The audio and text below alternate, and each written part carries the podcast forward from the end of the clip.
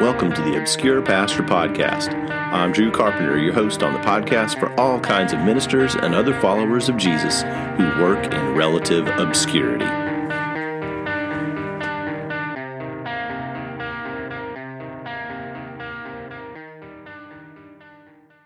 Today on the podcast, I'm talking to Todd Harmon. Todd grew up in Iowa until the age of 15 when he moved with his family to Pennsylvania, where he's been ever since.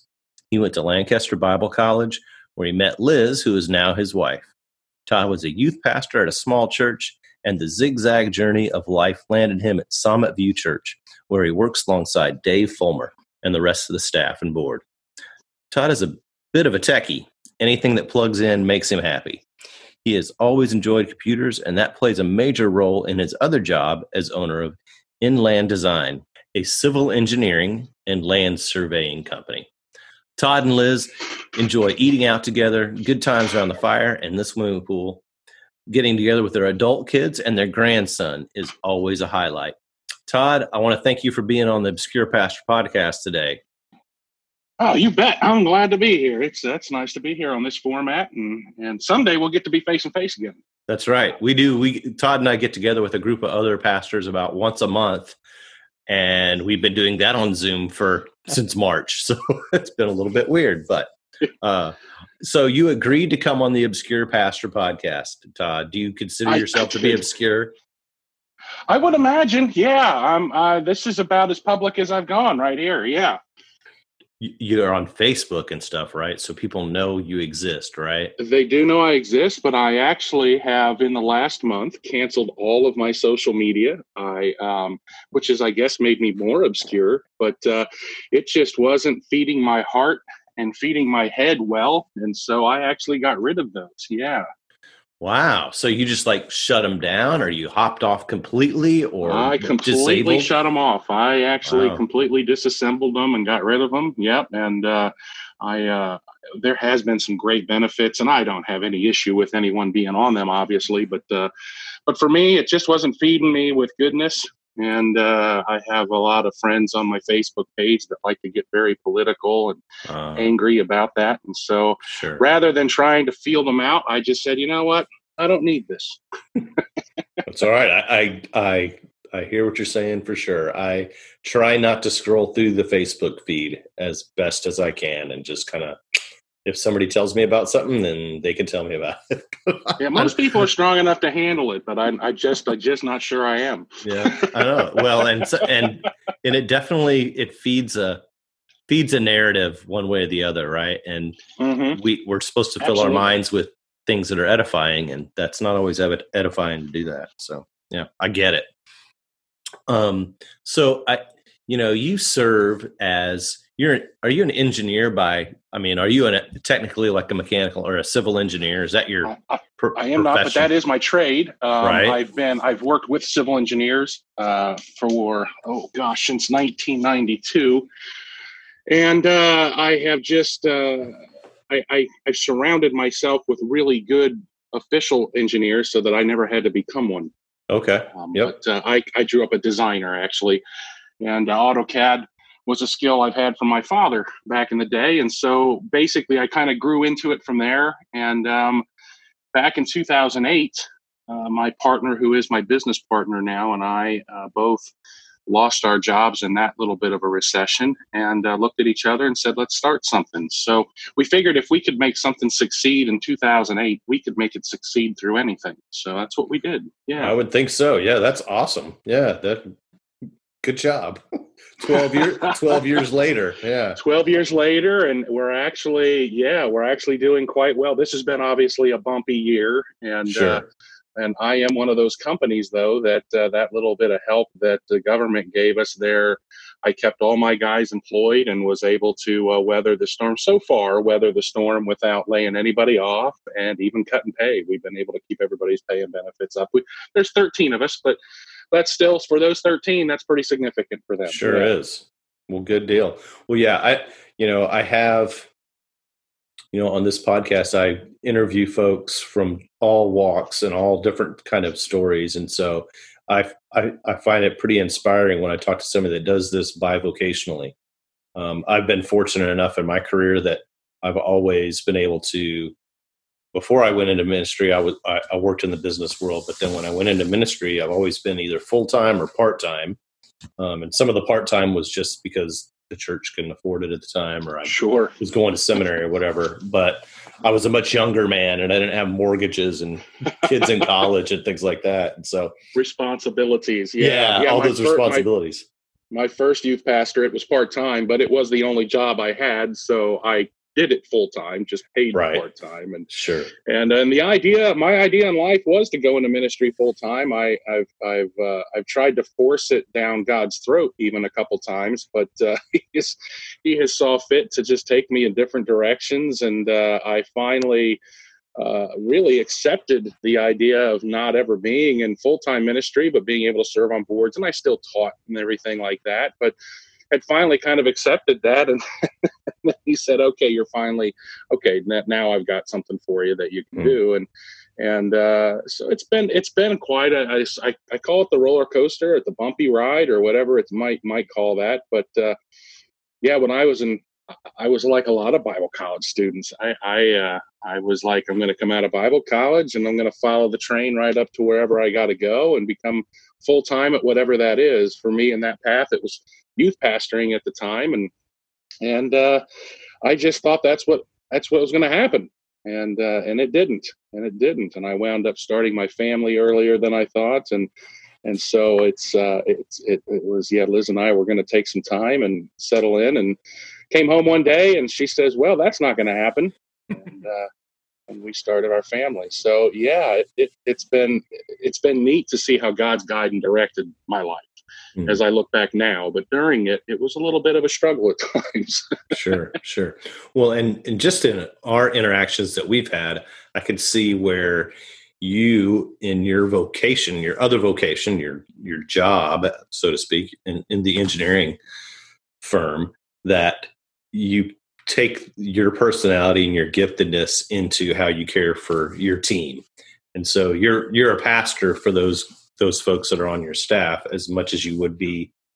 It's a little bit different, but it's also, you know, you take some of those skill sets and some of that pastoral leadership into your job. So. And it's absolutely something you take in there with you. And I get comments on it even for, and all of my employees obviously know that I do both things, that I'm bivocational, and they're all really supportive of me, of it. And in fact, a couple of them will even ask me to regurgitate my sermons every once in a while. And so I get these great opportunities to do that. And we also develop a culture at the company that is very much team oriented and very much plays right along with a lot of the scriptural guidelines, because I have found that through my life with scripture, it's not just, Bible thumping. It's not just, oh, God wants to, force his way down our throats. It kind of works. So we've kind of built a culture that works because we've built it on those of treating people with biblical principles throughout. Yeah. Mm. Very good. Well, what have been some of the challenges you feel like you faced, especially as it relates to trying to do both of these jobs well, but only having a limited amount of time and a limited resources at either one of those places? What are some of the challenges you're finding?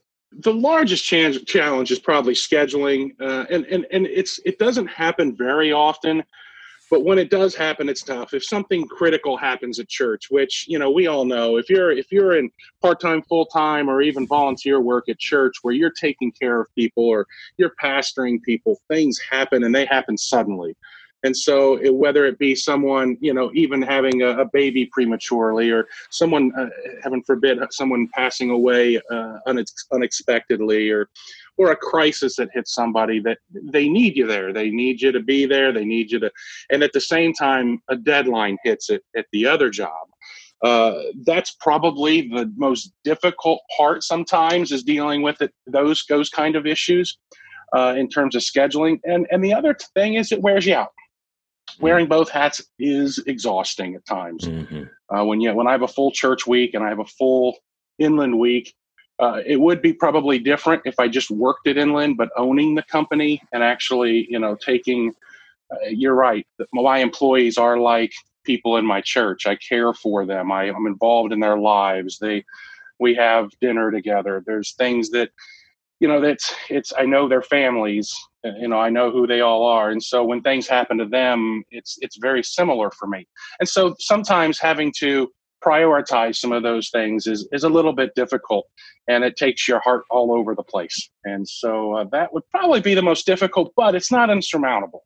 It's workable, especially when you have gracious people on both ends. Mm-hmm. That's good. And you have a guy that you work with that you guys complement each other quite well in many ways. So that helps too, I'm sure. It's huge.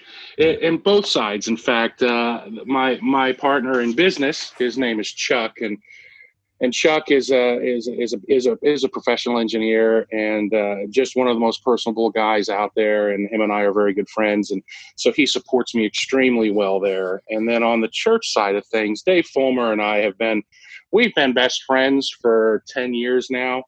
And so that's really helped. And so when this came up a few years ago, that the possibility of us pastoring together like this, we both were in a position in our life where taking on a full-time pastorate just wasn't really what it wasn't in the schedule. It also just wasn't what we felt God was calling us to. And so this kind of thing just kind of started growing that we ought to apply for this job. And so we actually applied for the job as one person. And we always make the joke that between us, we do have a full brain. So, you know, so we kind of applied for the job as one person and tried to do it that way. And so we were up against other guys who were applying for the job, even though we had this advantage of knowing everybody. And it still wasn't a slam dunk decision. They going out there and doing the co-pastoring and becoming, you know, three years ago, there was only a few churches that in around here that were doing that as that. But I look at it and I go, you know, it works because of who we are. It works because when I do have a crisis at Inland, Dave's right there to, hey, I got this. Don't worry about it.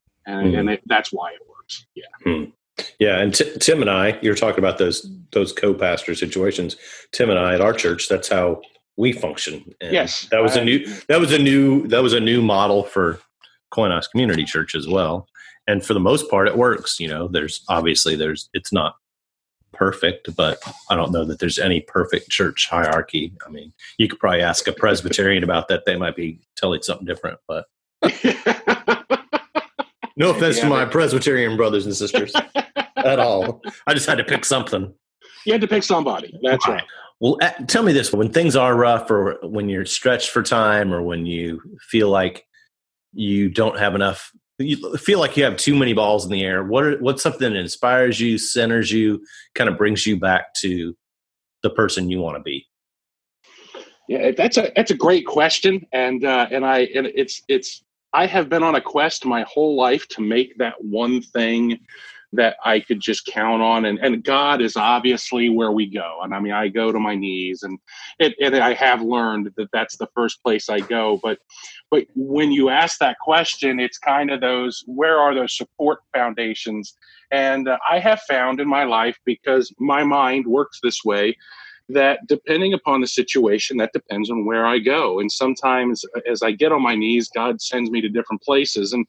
And sometimes they're completely out of the blue, and other times they're those go-to places. Obviously, my wife is a go-to place. You know, I can collapse and I can be someone in front of her that I'm not in front of anyone else. You know, I can you know, curl up in a ball and cry in the corner, and she won't walk away from me.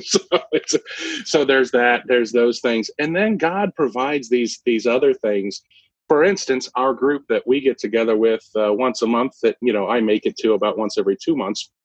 And that is a huge thing for me to talk to other pastors who are dealing with people who are working through a lot of these things. And sometimes God will lead me to some of those meetings, even, again, kicking and screaming. We had a one of the pastoral meetings we had with Brian about a month ago, and I told him I'll be there, but when the time came, I was like, I have 12 other things I could be doing right now.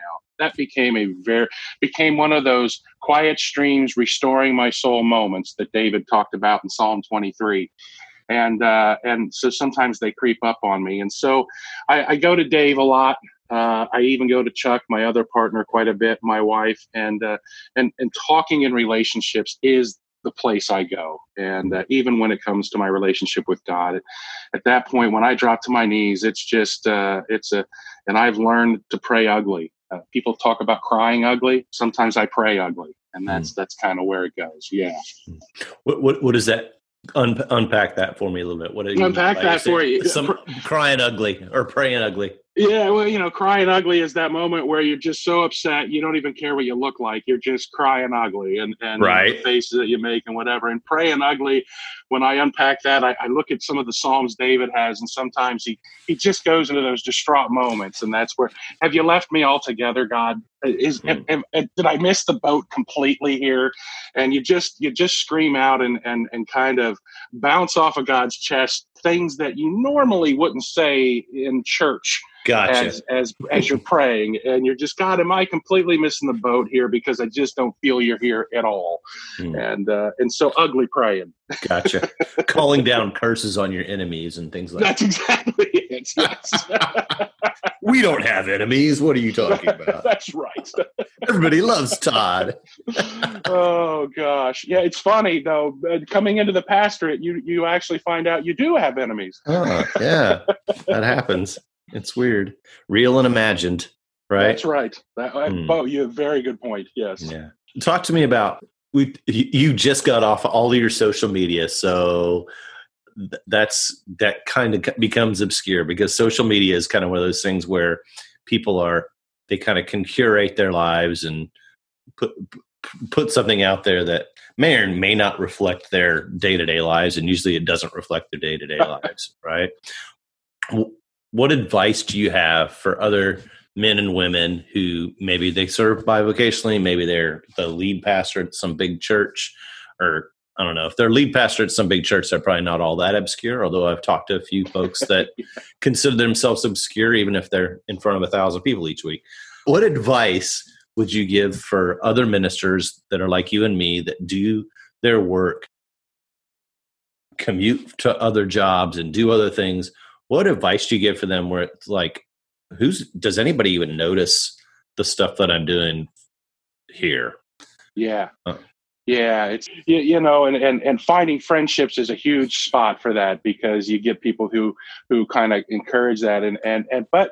But ironically, even in those sometimes, and Dave and I actually went out and the other day, just for some fun, we actually went out golfing the other day.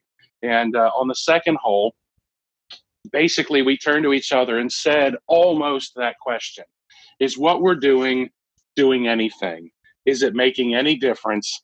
Are we really succeeding in what God has called us to do?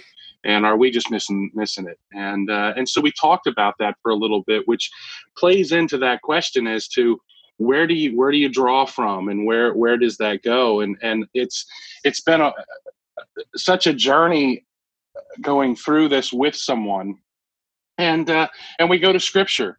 We've almost made it a competition to see who can out scripture the other one, which I lose all the time, because Dave is like a sponge when it comes to that stuff. But we constantly go to scripture, and we look at what some of these examples that went before us. And, you think about, the disciples even, and some of the lives that they led. And if you didn't have them in the Bible, we wouldn't even know who those guys are. And so they would have been very obscure, and yet went through and had a very prolific influence in the world, and yet died martyrs' death, all but one. And so when you look at our lives, it's important for me, when I'm walking this, to maintain an eternal perspective. And what I mean by that is to maintain the fact that this is not my home. that I really need to embrace the idea that when I became a Christian, when I believed that Jesus was it, and he held in his life my very own, and his blood forgave my sins so that I could make right with God, I gained a home that wasn't this one. And so because of that, whatever happens to me in this one, I need to have that perspective. And so when you ask that question, it's that perspective is where I go quite a bit. And the advice that I give to folks is meditate on that perspective. Put yourself in a place and believe it. I think far too often in the Christian church, especially in our culture, the way that we do things, we talk about them and we love our tweetable moments, you know, and you've probably had them where something comes out of your mouth and you're just like, whoa, that was worded really well. And that doesn't happen to me very often. Oh, no. I wish it happened more to me, but it doesn't. But when you get into those and we talk about them, and then people do become, the Andy Stanleys of the world, who are wonderful. I mean, the stuff I've learned from those guys is great. But at the end of the day, I need to be able to look down at my life and realize that no matter what happens to me, I can find encouragement in the fact that this is not my home.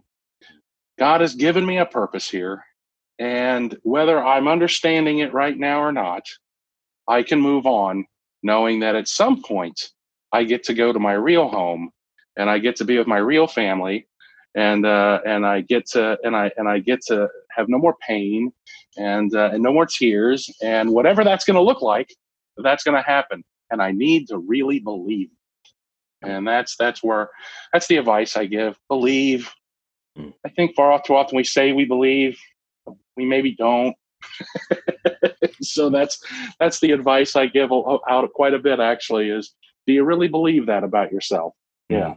Yeah. I think I think you make a good point. I think our perspective of what is real, you know, what Christ portrays as being real is far different from our limited view of what's happening to us right now. Right. Oh, yeah. So our circumstances that we're in, or the things that are happening to us right now. Yes, there's a certain level of reality there, but there's also something going on behind that. Right. The kingdom is always at work and they're always moving forward, and always. we don't always see it. You know, we don't. No, I because we've got our focus on whatever's troubling us, or our kids, our employees or people that are working with us. And so, it's not easy to not look at those things. Yeah. No, those things absolutely. That are right in front of us. Yeah. But I think it goes back to those scripture passages, you know, we're sojourners, right? This is important, but it's not the only thing. Yeah. It's not that I don't have to take care of those things in minutia, but I can take care of those things bathed in the fact that well, going back to Psalm 23, that I will dwell in the house of the Lord forever. Mm. And when I can do that, maybe I can handle those things a little bit easier. Yeah. Yeah. Well, we got pretty serious there for a second. So I'm going to bring us back to kind of as we close out. I have three questions I ask, and I've yet to come out with a name for these three questions, but they happen every time. So unless I really screw up and they don't happen, but pretty much every time, because it's important to me. Who's your favorite musical artist? Wow, that's great. As eclectic as I am. And I love you too. All right. That's good. Can I be embarrassed and say that I love you too? Oh, no, no. Okay, you're in good company. I'm sure. I think they're pretty successful. They are, and I've always enjoyed them, and, you know, you try to come up with your good Christian answer to that, you know, and, you know. Nobody does. But when I really enjoy their music. I actually enjoy listening to Bono talk, and I have a funny story is behind that, if you'll let me tell. If I absolutely, yeah, I want to. I actually grew up with one of my dad's best friends growing up in Iowa. His name was Doug Filkins. He was a pastor of our church, and my dad and him got along. He discipled my father. Well, his son's name is Zach Filkins, and if anybody out there has heard of Zach Filkins, kudos to you. But he would be better known if I just told you he was the guitar player for OneRepublic. And so I have not talked to Zach since we were little kids, so I didn't really keep in relationship with him or anything like that. But my dad and his dad are still very good friends. And so they went to the concert one time, and my dad asked Zach, how do you maintain your Christian life in this? How do you do that when you're in the music world and you're touring and all that? And Zach says to my dad, and this cracked my dad up, well, I was talking to Bono yesterday. My dad said, really? You're just going to say that like it means, oh, yeah, I was just talking to Bono yesterday. That's awesome. And that's absolutely hilarious to me. That you know, when you get into that world, that's just how it is. Yeah. Don't you talk to Bono every day? Yeah, right. All the time. Have you seen them in concert? I haven't. I almost feel embarrassed. My daughter got to go, and they got to go backstage and do the whole thing. She got pictures with the whole band, and she went with my mom and dad. So my mom and dad were champion grandparents there for a night. Yeah, that is pretty awesome. Very cool. Well, yeah, like I said, you're in good company. Lots of people like you too, and I would say for good reason. Yes. Okay, so I lived in Houston for a good long time, and I am an Astros fan. I don't know if I'm an Astros fan anymore because they apparently were cheating for a while. I know. How did you end up being an Astros fan? I'm remembering that correct, right? You are. Yeah.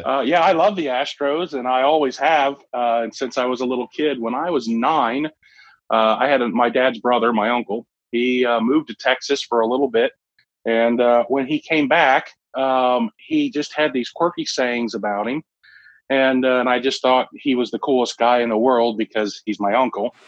And so I just started looking at the things that he was doing in Texas and found out that they had a baseball team. And I grew up in Iowa where the closest thing we had to a baseball team was either the Cardinals or the Cubs, 4 hours away. So we really rarely got to a game. And I wanted to rebel against the Cardinals because my dad loves the Cardinals, and so I decided I'm going to become a Houston Astros and a Houston Oilers fan. And so at age 9, I just became a fan, and so much so that when they would come play the Cardinals, because back then they were in the National League, I would make my dad drive me 4 hours to go watch the game. So I had a great time, and that's how I became an Astros fan. And then all through the lean years where they didn't win nothing, right, I maintained it. And then the Oilers, I actually stopped, obviously, being an Oilers fan when they left Houston and became the Texans, or became the Titans. Whoever the Titans. The Astros and Oilers will count as are something a lot of people might not know about you, I guess. There you go. I like it. Oh, and the last one is, yeah, we were almost done with this. So we were right there. We were so close. How do people find you if you want to be found? Like, do you still have a website presence for your church and stuff? We do. Yeah, we're at SummitViewBIC.org is our website for the church, and all of our information's on there. I have my phone number, obviously, and then I also have a website, obviously, for my business, inlanddesign.net as well. Although I don't know if my contact information's on that one, but yeah. You don't want to be bothered, right? Yeah, I don't want to be bothered on that one. Well, we have our general. That way, they don't have to personalize it if they're just throwing me some hate. But sure, guys. But yeah, the church website, and I'm using my phone to contact, and that's it. It is kind of weird. There is, and I warned that there were several people who would contact me on Facebook, and I warned them that I was going to be getting rid of that. So, yeah, that's my phone is kind of where I connect with folks now. Yeah. That's okay. Makes me even more anonymous. Right. Yeah. Well, it's all good. Do you have anything you want to say before we end our session here? Or session? Like I'm a therapist or something. That's right. Weird. I feel so much better now, Drew. Thank you. No, this was wonderful. I really love that you do this. I'm looking forward to listening to some other ones, and yeah, this is good. This is good. So thank you for having me on. Appreciate that. I appreciate you coming on, man. You have a great rest of your day and enjoy some sunshine. Got some sunshine. I will. Today. You too. It's good. You Thanks, too, man. Talk to you later. Bye.